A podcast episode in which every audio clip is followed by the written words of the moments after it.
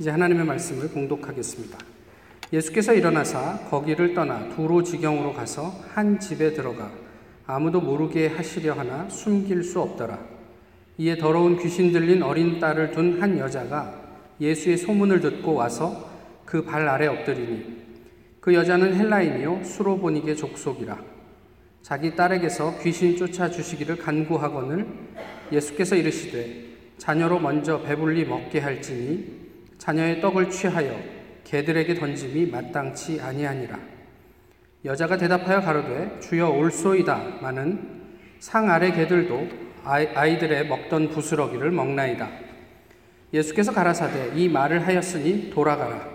귀신이 내 딸에게서 나갔느니라 하심에 여자가 집에 돌아가 본즉 아이가 침상에 누웠고 귀신이 나갔더라. 아멘.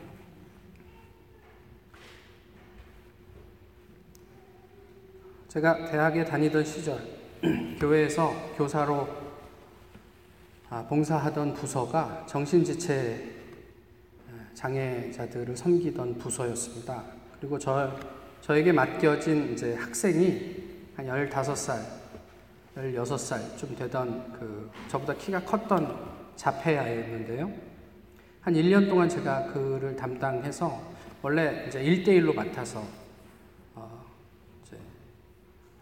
교사로 봉사를 하니까요. 지냈습니다. 이 부모가 그 미국에 안식년을 가게 되면서 이모에게 이 아이를 맡겼어요. 그래서 이모는 교회를 다니던 분이고, 그래서 이 아이를 데리고 1년 어, 동안 주일마다 아, 교회 예배를 드렸던 거죠. 아침에 주일이 되면 이 아이는 6시부터 일어납니다. 예배가 2시거든요.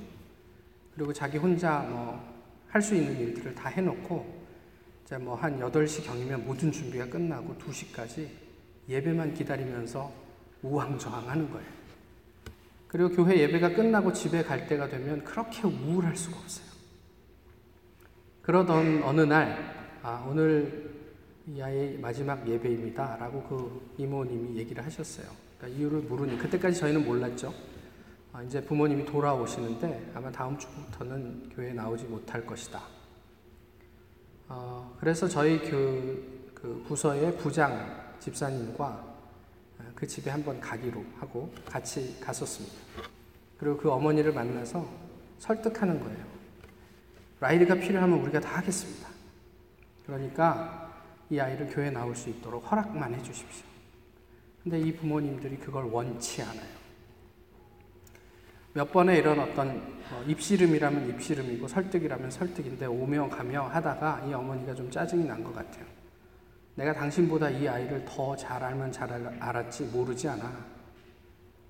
이렇게 이야기하면서 저희를 내쫓았어요. 사실은 그, 그런 사역을 하면서 제일 어려운 게 뭐냐면 집안에 갇혀있는 아이들을 찾아내고 부모님들을 설득해서 그 아이들을 교회로 데리고 오는 게 제일 힘듭니다. 왜냐하면 부모님들이 그것을 좀 부끄럽게 생각하세요. 그래서 이 아이들이 밖에 나가서 어, 자신의 아이라는 이야기들이 전해지지 않았으면 좋겠다는 마음을 가지고 있어서 그 집안에 그런 아이가 있다라는 것이 알려지지 않는 한에 있어서는 이 아이들은 상당히 오랫동안 집에서만 지낼 수밖에 없는 그런 어떤 형편이었던 거죠. 그렇게 쫓겨 나오면서 이 부장 집사님이 그 아파트 복도를 걸어 나오다가 거기에 주저앉았어.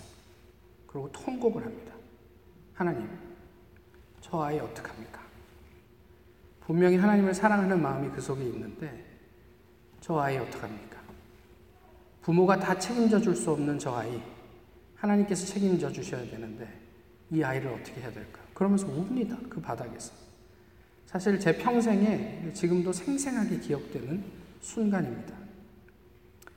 부모가 자신의 치부를 드러내고 싶지 않은 그런 것들 뭐 이해할 수 있습니다.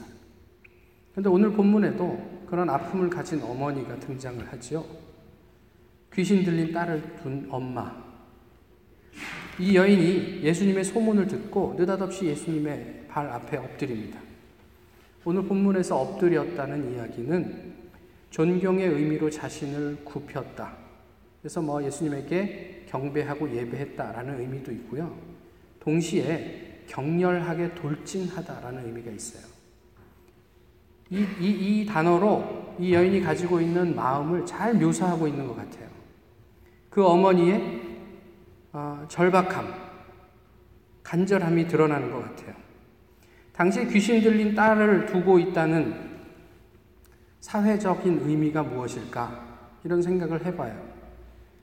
자폐아를 가지고 있는 엄마들도 자신의 아이들을 공적인 자리에 내어보내서 그 아이들이 그래도 어느 정도의 역할을 할 수 있도록 돕기보다는 부끄러우니까 이 아이를 숨기려고 하는 현대인데요. 그런데 그 당시에 귀신 들린 딸을 데리고 있는 엄마의 고통은 짐작할 수 있을 듯 합니다. 예수님에게 격렬하게 돌진한 엄마, 그 간절함.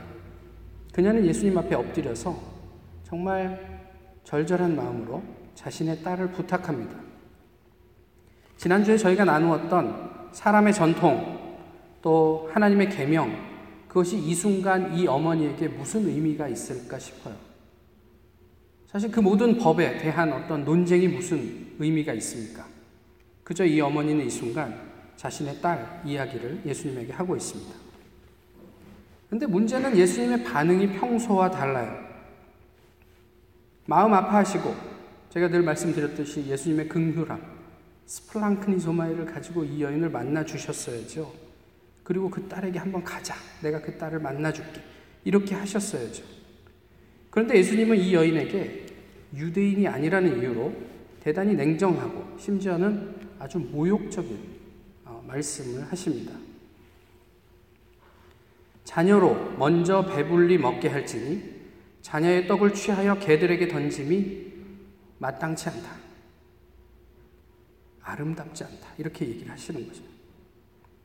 뭐 예수님이니까 뭐 그럴 만한 이유가 있었겠지 하고 넘어갈 수도 있겠지만 그래도 이렇게 절박한 사람을 개 취급하는 것은 아니죠.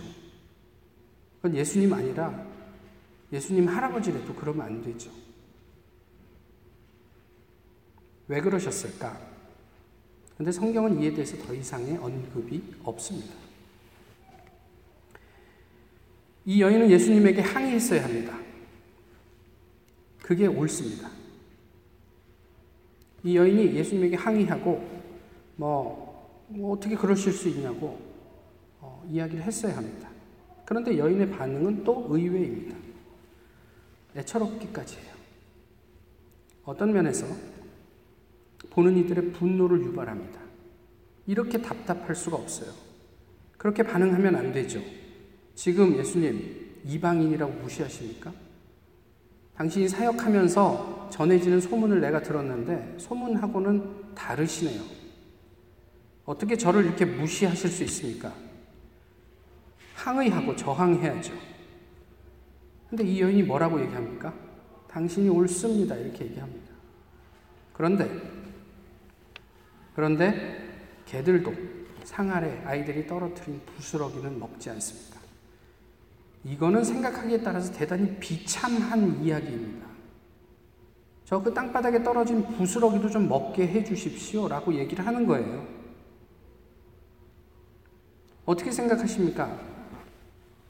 예수님은 왜 그렇게 말씀하셨고, 이 여인은 또 왜 예수님에게 이렇게 반응했을까? 엄마니까. 엄마가 아니었으면 못했을 일입니다.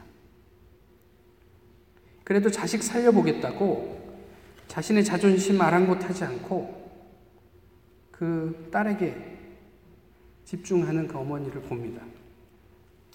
또 하나 이 어머니에게서 우리가 보게 되는 게 뭐냐면 멋이 중한디. 작년만 해도 한동안 뭐 제 기억으로는 한 한달 어, 많은 목사님들이 설교 제목을 무엇이 중한디, 뭐 영화의 인기를 타고 그랬습니다. 그래서 저도 무엇이 중한디로 설교 제목을 잡았다가 가만 생각해 보니까 남들 다 하는데 자존심 상해서 예, 바꿨습니다. 개가 돼도 좋다. 건강과 공부 뭐가 중요합니까? 뭐 굳이 제가 말씀드리지 않아도 다 아시지 않습니까? 가정과 일 뭐가 중요합니까? 다 아시잖아요. 근데 우리가 알고 있는 것과 그렇게 사는 것은 지난주에도 이야기했지만 다릅니다. 이런 삶의 분위기에서 가치나 의미에 충실하는 것, 이게 쉽지 않습니다. 그래도 먹고 살아야죠. 돈도 벌어야죠. 그런데 이게 하나님의 가치야. 그래서 내가 먹고 살 모든 걸 다 나눠줄 수는 없지 않습니까? 가치에 충실해서 산다. 하나님의 법의 정신을 살려서 산다. 다 동의하고 알지만 그렇게 사는 것은 실제로 그렇게 만만한 일은 아닙니다. 이 어머니에게는 무엇이 중요합니까? 딸이죠. 딸의 회복입니다. 그 가치와 의미를 어머니는 견고하게 붙들었습니다. 자신이 받은 모욕 때문에 흔들리지 않았어요. 내가 기분 나빠서 그것 때문에 예수님과 논쟁하지 않았습니다. 딸을 살리기 위해서라면 개가 된들 어떻습니까? 딸을 살리기 위해서라면 개가 아니라 더 치욕적인 상황에 놓여져도 이 어머니는 그것을 감수했을걸요? 근데 이쯤 되면 오늘 본문을 통해서 여러분 무엇을 보십니까? 이게 복음입니다. 우리를 살리기 위해 하나님은 인간이 되셨습니다. 사람이 개가 되는 게 말도 안 되는 일이지만 저희가 그렇게 얘기하잖아요. 하나님이 인간이 된 것은 사람이 개가 된 것보다 더 낮아지시는 것이다. 우리가 개 취급 당하는 것과 비교가 되지 않을 치욕이었습니다. 천지를 지으신 하나님이 십자가에 달리셨습니다. 그리고 성경 말씀대로 그 부끄러움을 참아내셨습니다. 십자가 아래서는 많은 사람들이 조롱합니다. 제가 하나님의 아들이라고 그러면서 어떻게 저렇게 비참할 수 있냐? 진짜 네가 하나님의 아들이면 지금 내려와서 하나님의 아들됨을 증명해보라. 만약에 예수님이 여기에 정서적으로 반응하셨다면 오늘 우리는 이 자리에서 예수님을 예배하지 못할지도 모릅니다. 그러나 예수님은 우리의 생명을 위해 조용히 아무 말씀도 없이 자신의 생명을 주셨습니다. 하나님이, 하나님의 아들이 십자가 위에서 그렇게 침묵 가운데 돌아가셔서 사람들은 하나님이 틀린 줄 알았습니다. 그렇게 조용하게 돌아가시자 바리새인들은 자기들이 옳다고 착각했습니다. 근데 그럼에도 불구하고 오늘 본문에서 마음이 편치 않은 부분이에요. 있어요. 왜 예수님은 이 절박한 여인에게 그런 독서를 하셨을까? 아까도 말씀드렸지만 예수님은 그러시면 안 되잖아요. 29절을 한번 보시죠. 예수님이 이 여인에게 무엇이라고 말씀하시냐면 예수께서 이르시되 이 말을 하였으니 돌아가라. 귀신이 내 딸에게서 나갔느니라. 이렇게 말씀하세요. 이 말을 하였기 때문에 마치 그 귀신이 딸에게서 나간 것처럼 예수님께서 말씀을 하세요. 그럼 이 여인이 한 말이 그만한 의미가 있다라는 뜻인데요. 오늘 사건이 어디서 일어났죠? 본문 시작을 두로 지방에서 일어났다 이렇게 얘기를 하고 있어요. 근데 두로 지방은 대표적인 이방 지역입니다. 그러니까 두로 지방에서 예수님이 유대인 얘기하면 안 돼요. 유대인들이 먼저 배불러야 하고 너희는 그 다음이야. 아니, 못 먹을 수도 있어. 유대인들이 먹을 거를 개들에게 던지는 게 마땅치 않아. 이거는 맞아 죽을 일이에요. 그 주변에 유대인이 누가 있었겠어요? 그리고 예수님께서 두로를 찾아가시고 시돈을 찾아가시고 이방 지역을 찾아가신 것은 그들에게도 하나님의 복음을 전하는 사역을 하기 위함이었습니다. 그러면 이방 지역에 와서 이제 이 여인에게 왜 이런 말씀을 하셨을까? 오늘 본문은 어디에서 이어지죠? 마가복음 7장 1절에서 23절에서 이어집니다. 당연하죠. 이 여인의 답을 그런 어떤 이해를 바탕으로 한번 해석을 해보면 예 주님 사람의 전통은 유대인이 먼저라고 이야기를 합니다. 그렇지만 하나님의 계명은 아무리 하찮은 존재라도 하나님으로부터 받아 누릴 수 있는 은혜가 있다고 말씀하시지 않습니까? 이렇게 얘기한 거예요. 그러니까 예수님이 이 말이 옳다. 이렇게 하신 거죠.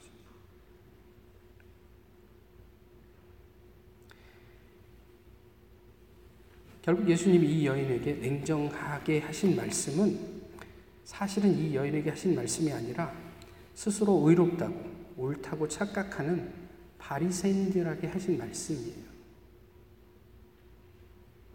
너희가 사람의 계명은 취하고 하나님의 법은 버리는구나. 그 사람들에게 이 뭐 사람 취급도 안 해주는 이방 여인 거기다가 귀신 들린 딸을 둔 뭐 이게 부족함이 많은 그 여인의 이야기를 통해 예수님께서 그 바리새인 들으라고 하신 말씀이었던 것 같아요. 사람의 전통이 아니야. 하나님의 계명이야. 그게 중요해. 우리를 향한 아버지의 절박하고 애절한 사랑. 그것을 느낄 수 있니? 그 의미가, 그 가치가 그 하나님의 지향이 무엇인지 깨달을 수 있겠어. 이렇게 물으신 거죠. 지난 주간에 메인 뉴스에 등장했던 한 어린 아이가 있었습니다. 뭐 별일도 아니에요. 프로 야구 게임이 있었는데 9회 말 투아웃까지 두 점 차로 지고 있던 팀에서 마지막 타석이 될 수 있던 그 타자가 투런 홈런을 때렸어요. 그래서 9회 말 투아웃에 극적으로 동점이 되고 연장으로 들어갑니다. 근데 외야에 앉아 있던 초등학생 어린아이가 그렇게 동점이 되는 순간 막 길길이 뛰면서 좋아하다가 이내 통곡합니다. 엉엉 울어요. 그리고 마지막에 이제 그 끝내기 안타로 그 팀이 이겼거든요. 한 번 더 웁니다. 그러면서 어, 메인 뉴스에서 어, 이런 일이 있었다. 근데 그 아이의 얼굴을 보면서 그런 생각을 합니다. 무엇이 이 아이를 통곡하게 했을까? 한번 생각해 보세요. 그냥 수없이 1년 동안 진행되는 야구 게임 중에 하나입니다. 그 게임 이기고 지는 게 우리 인생에 별반 대단한 영향을 주는 것도 아니지 않습니까? 뭐 잠시 잠깐의 스트레스는 해소할 수 있, 지만 도대체 그 팀이 이기고 지는 것이 우리의 학업에 무슨 영향이 있습니까? 뭐 기분 좋아서 뭐 공부 좀 잘했다고, 뭐 잘 됐다고요? 뭐 그거 하루뿐이잖아요. 별반 의미가 없는데 그들은 왜 그렇게 열광하고 환호하고 통곡할까? 사진을 하나 보여드릴게요. 잘 보이십니까? 이분의 표정이 보이시나요? 어, 이제 크레인에 매달려서 곧 교수형에 처해질 직전의 사진입니다. 후세인 캐즈리라는 청년입니다. 여러 목사님들이 이 사진을 나누면서 한국의 많은 교인들에게 감동을 주었죠. 이 옆에 글이 써져 있는데 그 옆에 있는 글을 제가 읽어 드릴게요. 순교 직전. 사랑하는 가족과 믿음의 형제 자매들과의 마지막 안녕을 고하는 이란의 크리스찬 형제입니다. 우리도 순교할 상황이 오면 저렇게 웃으며 순교할 수 있도록 기도로 준비해야 할 것입니다. 순교는 내가 예수님과 함께 이미 십자가에 못 박혀 죽은 자가 죽음을 확인하는 과정일 뿐입니다. 감동적이지 않습니까? 순교라서 좀 부담되십니까? 근데 이거 뻥입니다. 가짜예요. 후세인이라는 청년은 사실입니다. 근데 그의 신분은 쿠르드족의 독립운동가예요. 근데 그가 쿠르드 자유를 위한 당에 가입했다는 죄목으로 이란 정권에 의해서 어, 구속이 되고 2009년에 사형을 선고받고 2011년 처형되는 장면입니다. 선교, 그 순교의 장면이 아니에요. 변호사에게 사전 통보도 없이 그냥 불시에 공개 처형해버렸습니다. 저렇게. 저 청년이 웃고 있어요. 두려움 속에서 웃고 있는 것은 아니에요. 나중에 사진을 자세히 보실 수, 기회가 있으시면 보시겠지만, 근데 그것도 궁금해요. 무엇이 죽음 앞에 있는 이 사람을 이토록 웃게 할까? 저희가 독립운동할 때 독립투사들의 마지막, 비장한 마지막을 저희가 기억하고 있지 않습니까? 비록 복음으로 인한 순교자의 얼굴은 아니지만 이 사진을 보며 저는 우리의 마지막도 이런 얼굴이었으면 좋겠다 이런 생각을 해보았습니다. 좀 부끄러우면 어떻습니까? 생명이 살아날 수 있는데. 좀 기분 상하면 어떻습니까? 궁극적인 목, 궁극적 목적인 하나님 나라를 우리가 이미 누리고 살고 있는데. 개가 되면 어때요? 인간 되신 예수님을 우리가 알고 있고 그분으로부터 많은 은혜를 누리고 있는데. 내가 응원하는 팀의 승리에 열광하고 나라의 독립을 위해 투신하다가 당하는 죽음의 목전에서 이렇게 웃을 수 있다면 우리는 진리와 영원한 삶을 위한 하나님의 초청에 얼마든지 열광할 수 있지 않을까요? 그 하나님이 그토록 살리고 싶어 하는 그 생명을 구하는 일에 우리가 함께 헌신하며 이 청년보다 더 환하게 웃을 수 있지 않을까요? 한국에 유명한 의사가 있어요. 그 의사를 모티브로 어, 제작한 드라마가 있습니다. 제목은 낭만 닥터. 그 안에 나와 있는 대사 하나를 어, 읽어드리겠습니다. 제가 그 한석규 씨처럼 연기를 할 수는 없지만 그래도 상상으로 감정은 이입하셔서 좀 들어보시면 좋을 것 같아요. 오케이. 난 내일 할 테니까 넌 네 일 해. 네가 뭘 어쩌든 나는 이 아이 수술을 해야 되겠으니까. 네가 뭘 아직 모르나 본데 내 구역에선 하나밖에 없어.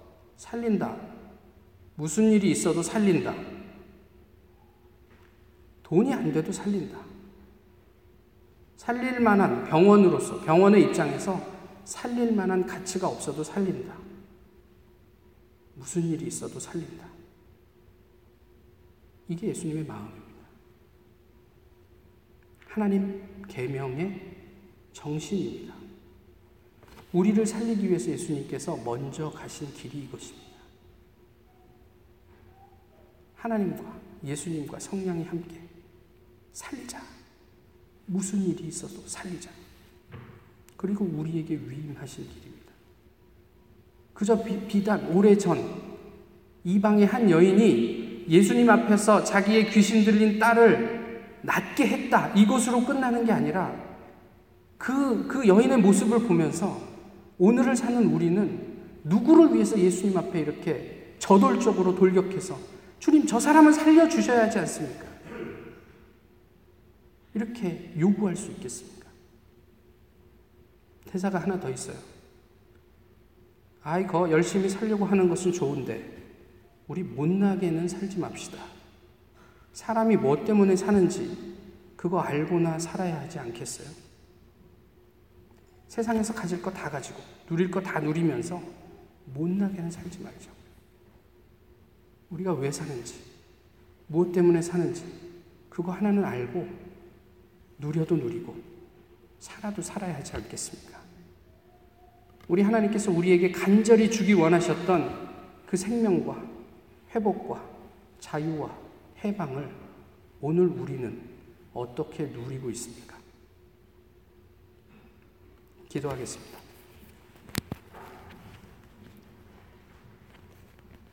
귀하신 주님, 오늘도 저희 변함없이 사랑해 주시고 이렇게 함께 모여서 주님을 예배하게 하시면 감사합니다. 예배 가운데 임하신 하나님으로 말미암아 저희가 누리는 평안이 얼마나 크고 영광스러운 것인지를 다시금 깨닫게 하옵소서. 우리의 삶의 구체적인 자리에서 주님과 더불어 깊이 교제하게 하시고 그 안에서 주님 허락하시는 귀한 은혜들을 받아 누리게 하옵소서. 하나님 저희를 위해서 인간이 되셨음이 무슨 의미인지를 돌아보며 이번 한 주도 감격하는 가운데 그 생명을 우리 주변에 전하며 살기를 소망합니다. 주님 저희를 극률히 여겨 주시옵소서. 예수 그리스도의 이름으로 기도하옵나이다.